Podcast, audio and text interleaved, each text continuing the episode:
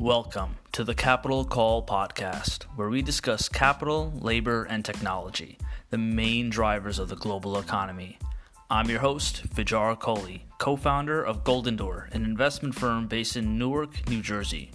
We hope you enjoyed today's topic as we expand on the ideas of capitalism and economics.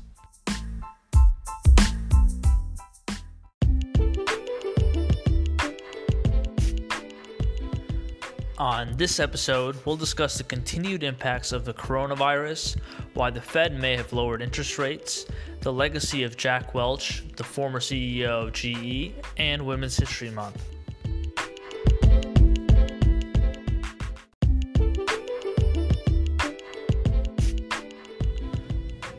The financial markets are extremely volatile due to the fears of the coronavirus. The two major concerns are that we don't have a cure and the virus is spreading globally. Uh, as an investor, I want to focus specifically on the opportunities opportunities related to China, uh, which has an impact directly on supply chain and manufacturing across the globe. Uh, shipments are on hold today, flights are being canceled, and uh, real time news is being limited um, from emerging countries. So it's it's definitely a concern since we don't know where we stand today. There's no snapshot of what's really taking place as the disease continues to spread. Major companies like Facebook and Google are canceling all of their conferences uh, to limit the contagion of the disease, uh, which may help um, allow employees to work remotely, but it definitely has a negative impact on business, on the economy, and quarterly results. So there's no way to really um, to curb this, but there's uh, there's no way to stop it, I should say. But this is the best way to limit um, the the damage that's taking place uh, across the world. I have no insight on whether the virus is speeding up or slowing down, but what I do know is in six months we'll really have a strong understanding of the severity of this and how it's impacted uh, countries, companies, and, and people across the globe. Um, and this is going to create um, a, a, mini crisis in some sense, since uh, investors, employees and vendors may not be paid on time, shipments are not being received, and a lot of other uh, impacts will take place, which will be uh, a, like a ripple effect across the global economy.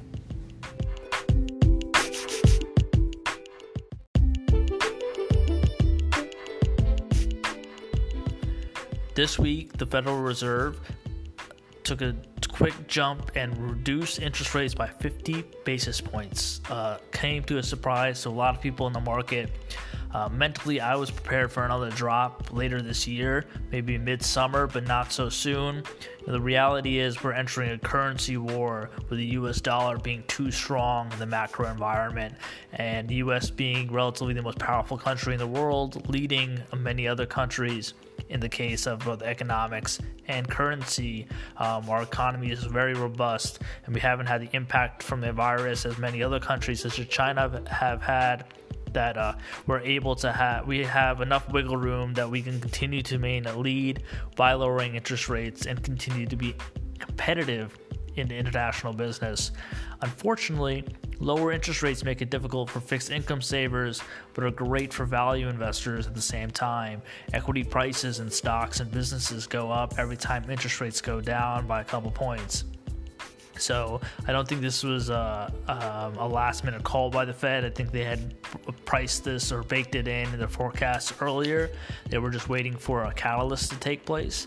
Um, I think the real concern for uh, local, domestic, and international business is going to be the credit crunch that arises in the next three to six months, specifically coming out of firms that are directly doing business in China when uh, the coronavirus uh, has impacted two major cities in the country.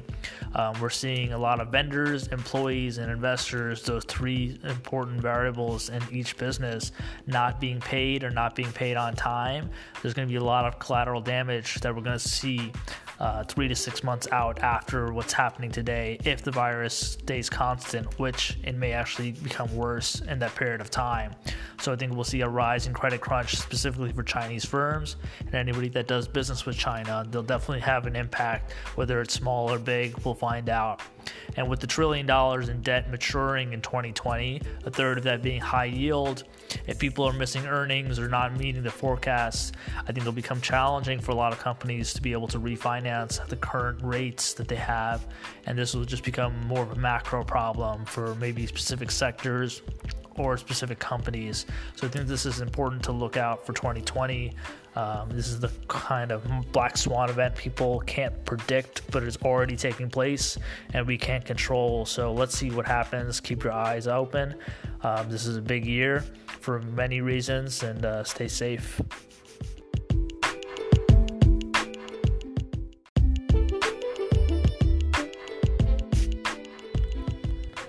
On March 1st of 2019, an industry titan passed away. Jack Welch, the former CEO of General Electric, also known as GE, uh, is the guy who made conglomerates cool again.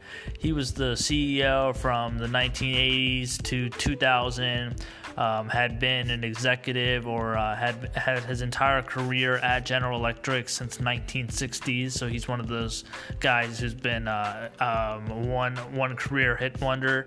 Um, definitely not by chance. This is a man with a classic American story growing up from a middle class family to becoming CEO of a multi billion dollar corporation.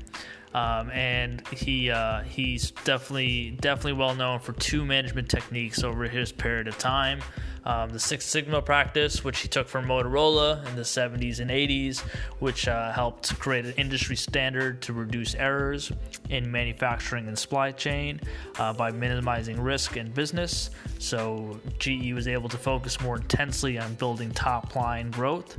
Uh, and the second technique was his firing practice, which received tons of criticism in, in the industry. Uh, specifically because of how ruthless Neutron Jack, as he was known, uh, came to hire and fire employees.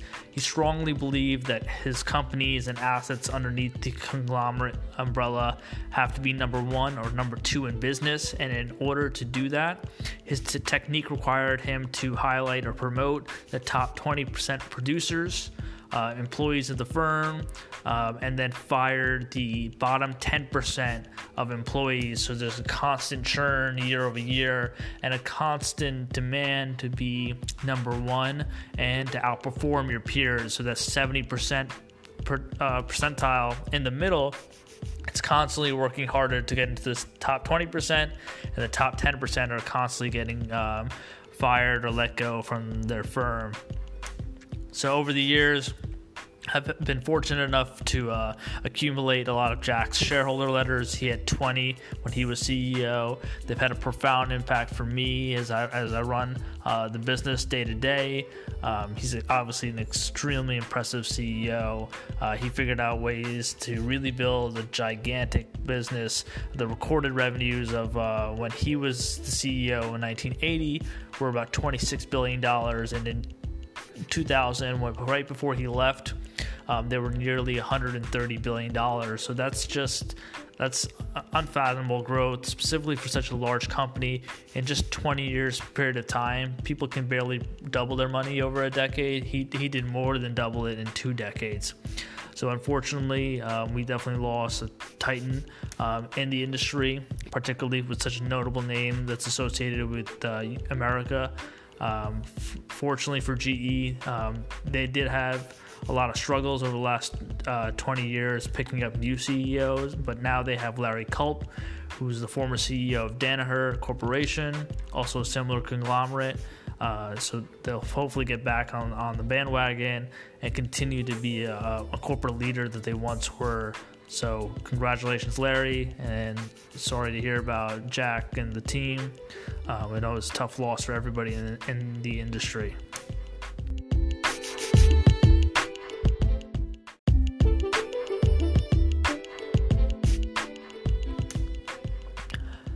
Earlier this week, we saw the free stock brokerage trading platform Robinhood fail uh, to deliver on trades and executions for all of its clients across the board.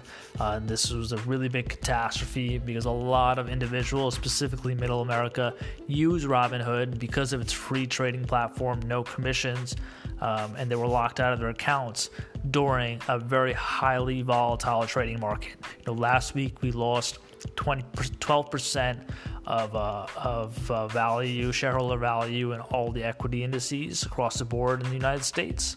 Um, and a lot of clients were just locked out of their account when the market was going down. Um, needless to say, a lot of users were upset. Um, to be honest, I'm not surprised by this because you get what you pay for. So if you're not paying for uh, paying for commissions or paying for that service behind the scenes, you're not going to get the best level of experience. Um, and that's why big trading houses have a surcharge, but you pay for that service so it never fails in the time of need. And I think Robinhood clients learned that the hard way. Uh, the reality is is that this problem actually took place actually four years ago at the same time period, um, and I don't think it's a coincidence. Um, it actually seems to be related to the leap year, which is a possible problem related to a technology services firm that they couldn't either account for the day change they did do, do, do some accounting problems took place and accounts weren't able to go live the day after a leap year takes place. So it's an interesting problem uh, not unlikely. Um, it would be unfortunate to see that it's a reoccurring problem so hopefully they fixed it but let's see um, you know you get what you pay for so stay away from some of these platforms if you're not comfortable uh, moving big money on the wrong wrong uh, trading desk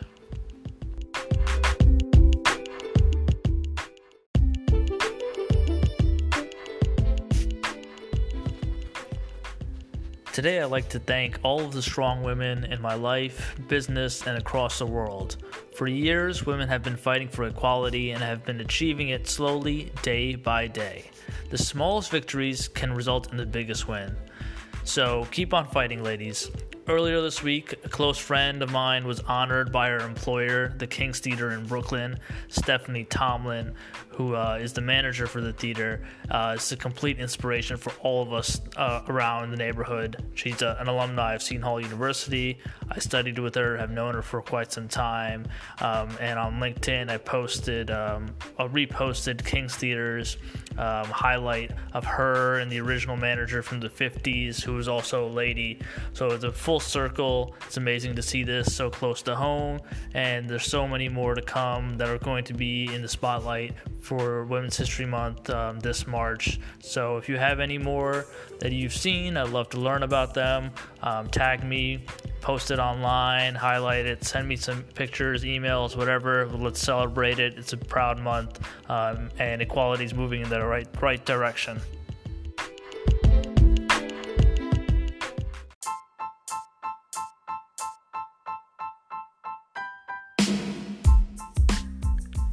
If you enjoyed this episode, please subscribe and share it with a friend. We're always looking for feedback, so leave a review. You can also find me on Twitter or LinkedIn at Vijarkohli on all platforms. And as always, thank you for listening.